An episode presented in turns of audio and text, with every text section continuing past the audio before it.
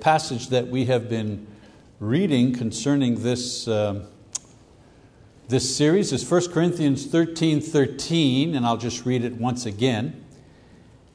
Paul writes, But now faith, hope, love abide these three, but the greatest of these is love. So in 1 Corinthians 13 13, Paul summarizes the essence of the Christian life the pursuit of faith, hope, and love. Now, in the last two lessons that I've done, I have reviewed with you the first two concepts of faith and hope. And for those who may not have been there, I'll take a moment to review what we've talked about so that you know, the third lesson will kind of fit into context here. First of all, I said faith was a mix of three elements. First, knowledge that comes from the words of Christ found in the Bible. Secondly, a decision to accept as true and obey these words. That's the other element for faith. And thirdly, the ongoing experience of joy and perseverance and confidence based on our knowledge and belief and obedience. There is a quick summary of what is biblical faith a combination of knowledge, an act of the will, and experience. We talked about hope, and we discovered that hope was an experience that was produced by faith. It was the absolute certainty that we will receive what God has promised us because, first of all, God is the one who guarantees it, and secondly, He's already given it to us. That was biblical hope, not just hope in the world, wishing and hoping, but biblical hope. So today we're going to talk about the third part of this verse, love, and why Paul says that love is greater than faith or hope. Now, we need to understand something about words. In the English language, the word love is an all purpose kind of word that describes the various levels of fondness that we have for different things. For example, I love my dog. I love OU, OSU football. Got to be careful in this place because I'll be losing some love if I don't and I love my mother. Wait a minute, I love my dog, I love football, I love my mother. Same word, same word, different meanings. Now, the New Testament, as we know, was written in the Greek language, and the Greeks, unlike the English, had a variety of words to express the different feelings of love. For example, the word phileo. This was the most common word for love in the Greek, love or affection, and the various words that come from this word show this. For example, philos, the love of a friend, philema, a kiss, philosophia, the love of knowledge, Philadelphia, the love of the brotherly love, if you wish, philoxenia, a love of strangers, or as we say in English, hospitality, philanthropia, the love of mankind. All love, all different forms of this word. So it was a word that denoted the attraction of people to one another who are close to each other. It also included a fondness for things and concern for hospitality, but it wasn't a word used in a religious context. In religion, we didn't use this particular word for love. Another Greek word for love, stergio. Stergio was a word used to describe the affection between parents and children. Also used to show the love of a people for their ruler or a dog for its master, that kind of love. And again, rarely used in the New Testament. Some forms of this Greek word also were used to describe a house or a home. Then there's the Greek word eros, another word for love. This word for love and affection denoting the craving and the sensual longing between the sexes. It was the word the Greeks used when describing the state of ecstasy that leaves behind uh, uh, uh, all will and all reason and all discretion. Uh, the Greek god of love bore this particular name. Uh, much of the sexuality in pagan religions was based on the idea that one could commune with the pagan god when reaching this state of sexual ecstasy. This is what the pagan orgies and the temple sex was all about. Also, this word used to describe the pleasure from the arts or sports. I love that movie. Oh, I love that movie. I eros that movie. I love football. I eros uh, football. I love the Mona Lisa, the paint, you know, I love this word right here for that kind of love. And then there was the word agape. Now, in ancient Greek literature, the word, this word here, was used infrequently. Only one reference is found outside the Bible. Basically, it meant to welcome or to be generous with someone. And it was used to describe the attitude that parents would have with an only child, a kind of a spoiled kind of love. Like many other ideas, the Bible writers took this rather bland and obscure word and they injected it with very special meaning to describe God's attitude towards us, and then in time, our attitude toward God and the attitude that we should have toward other people. So, in the New Testament, when we see the word love in English, it is almost always the word agape that the writers chose to describe Christian love because it was different than phileo or stergio or eros.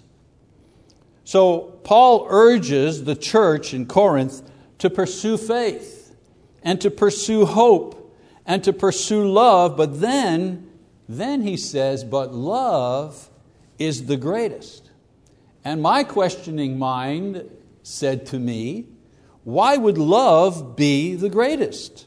I mean, without faith, we wouldn't be saved, and without hope, we'd be miserable. So, why is love the greatest? My lesson this morning is simply to try to share with you some of the reasons I believe the Bible says that love is the greatest. Well, first of all, love is a godly quality. Love is something that existed before faith or hope. It is part of God's nature. John says in 1 John 4 8, God is love. It, doesn't say that God is faith or God is hope, it says God is love. God does not need faith because His word is truth, John 17, 17. Man needs faith, but God does not need faith because He already knows everything. He doesn't have to take anything by faith. Man lives on hope. Hope supports man's yearning to be out of his sinful body and with God, Romans chapter 8, 24 and 5. But God is not hopeful. He's the one who possesses everything. He's the one who gives everything, who guarantees everything. He does not need hope to sustain himself. Faith and hope are things that God has provided for man to save and to sustain him. But love is a characteristic that belongs to God, and it was present long before there was any need for faith or hope. And for this one reason alone, love is the greatest.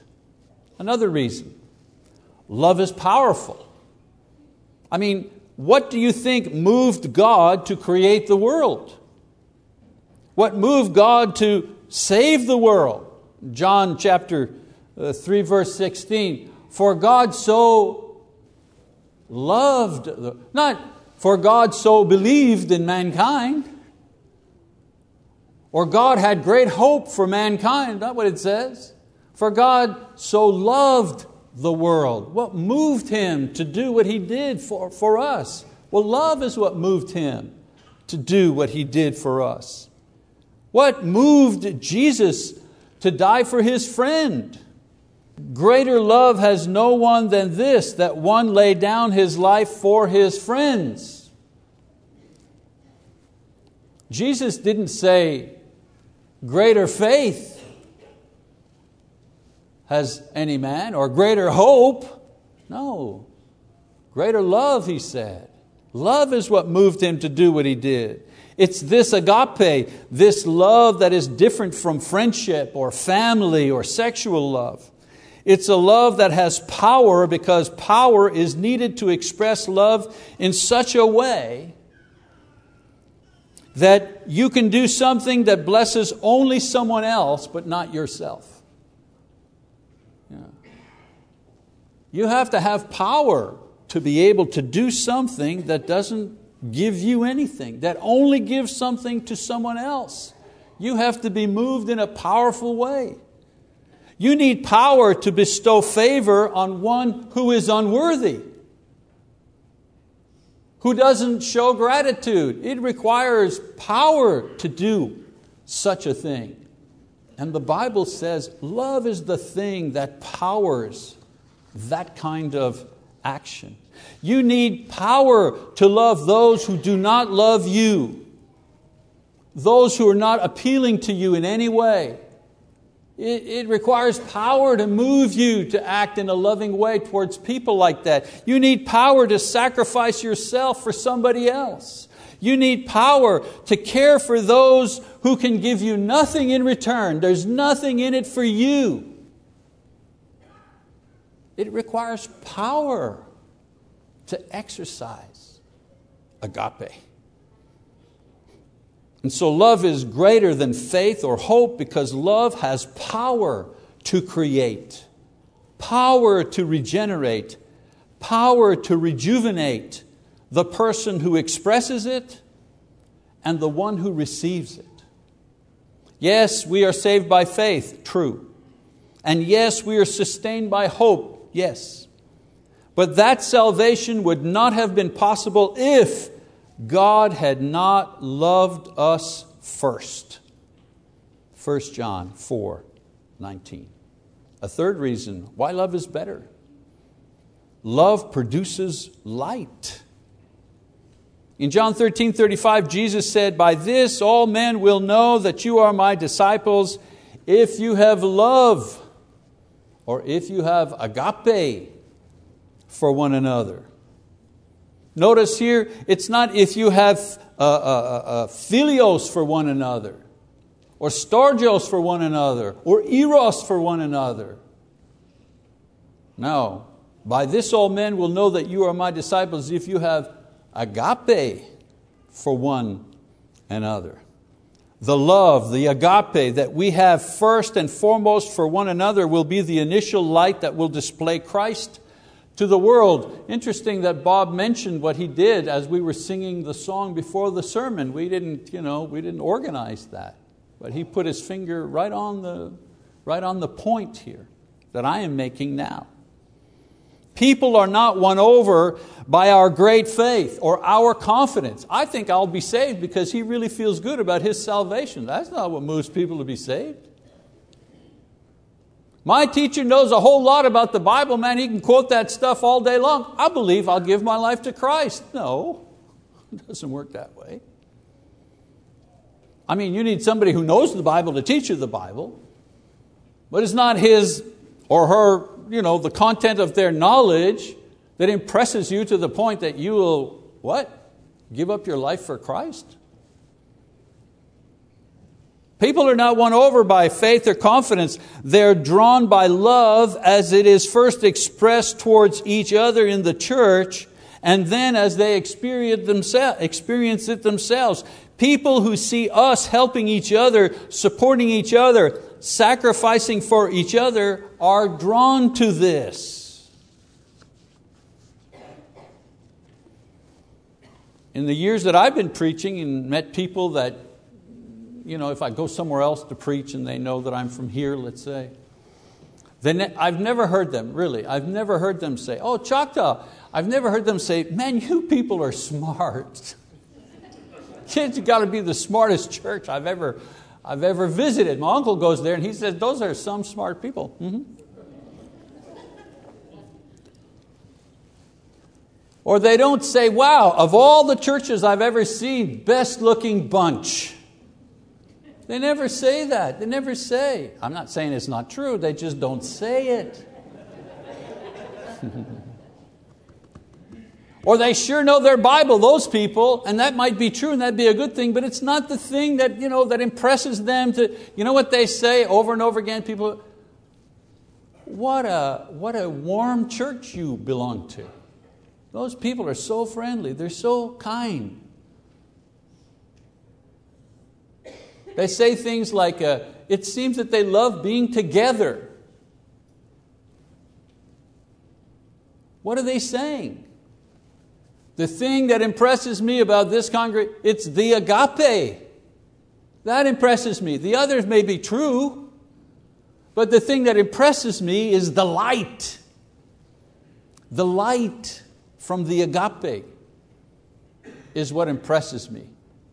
Maybe they've been here on a Sunday when someone gets up, Mike maybe, or Marty gets up to read you know, the announcements and says, Oh, I have a few cards.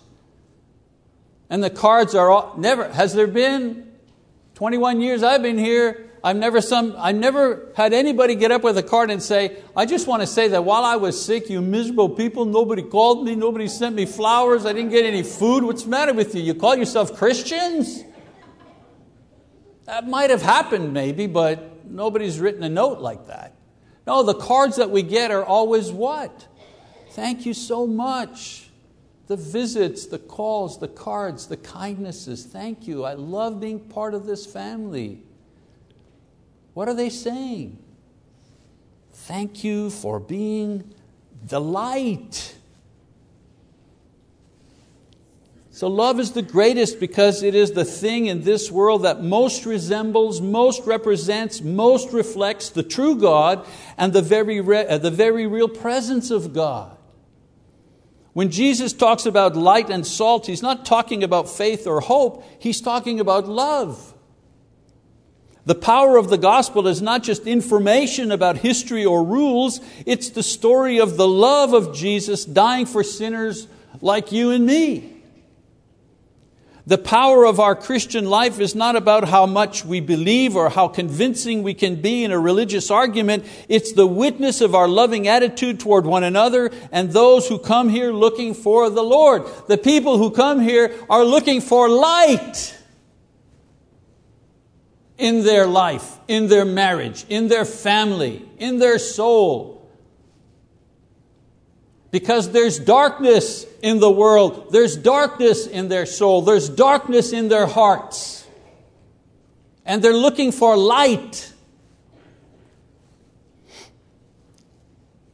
The power of the gospel brings people to Christ, but it is the light of our love that makes them love the Lord and each other as well. And so we get back to the question what is love? What is it?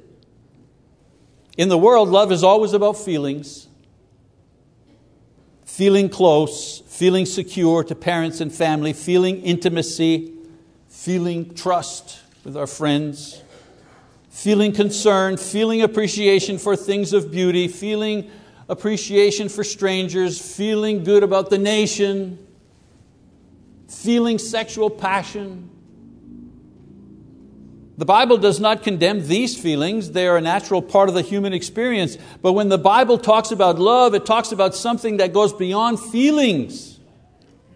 That's why it's used, it used a special word to describe love. And so in the Bible, love is first and foremost a characteristic of God.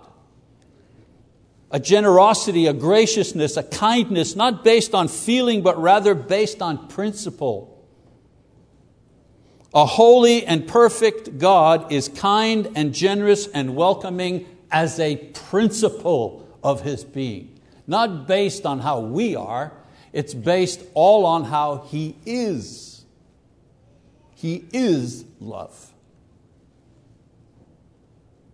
Secondly, biblical love is a creative power. Love based on feeling takes. Love based on feeling needs. Love based on feeling searches for satisfaction. Love in the Bible, however, is the kind of love that empowers others to life, to love, to joy. In other words, human love needs and takes. Biblical love gives and empowers. Very different.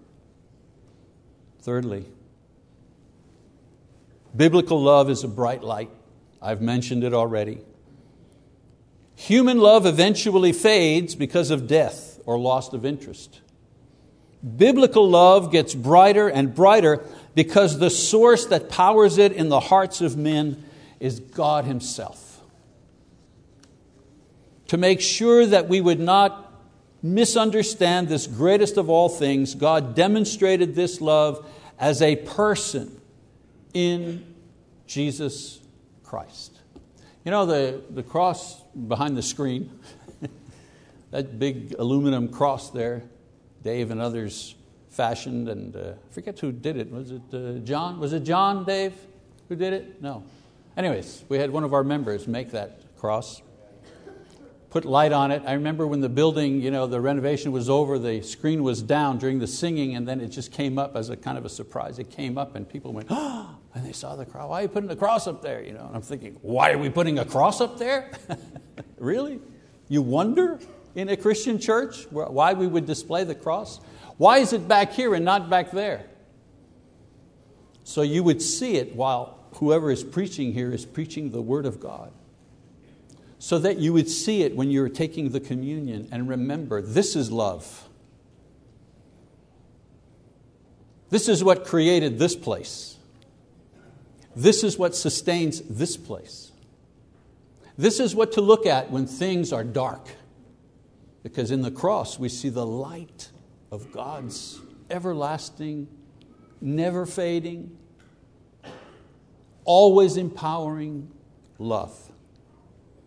Jesus, as a human, felt all the things of, uh, excuse me, all the feelings rather, of human love.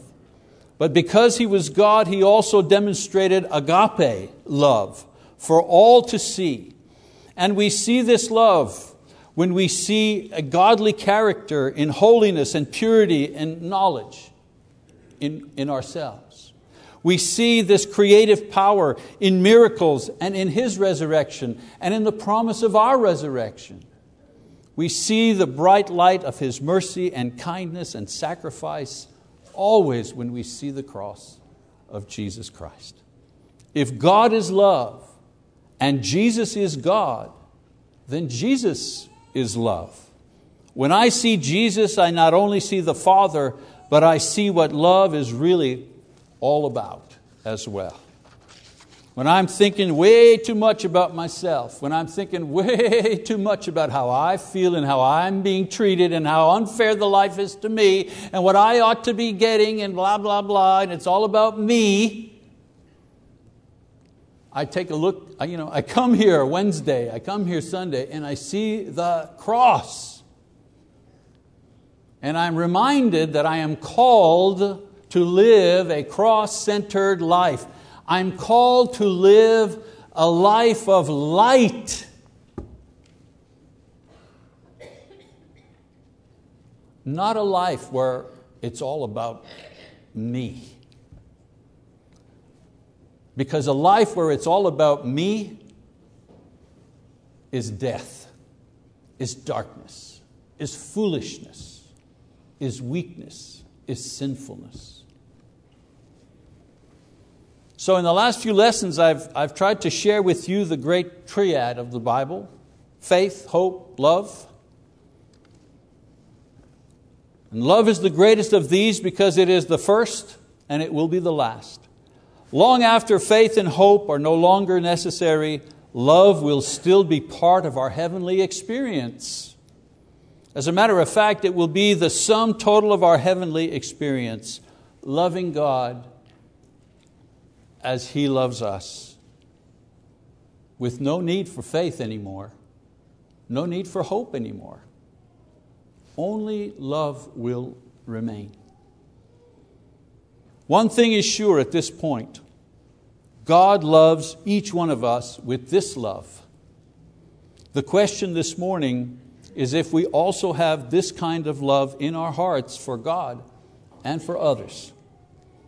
Jesus will fill our hearts with this love, of course, if we come to Him, if we have not, in repentance and in baptism. And Jesus will also renew this love if we've let it grow cold through sin and laziness and neglect, if we are restored to Him again.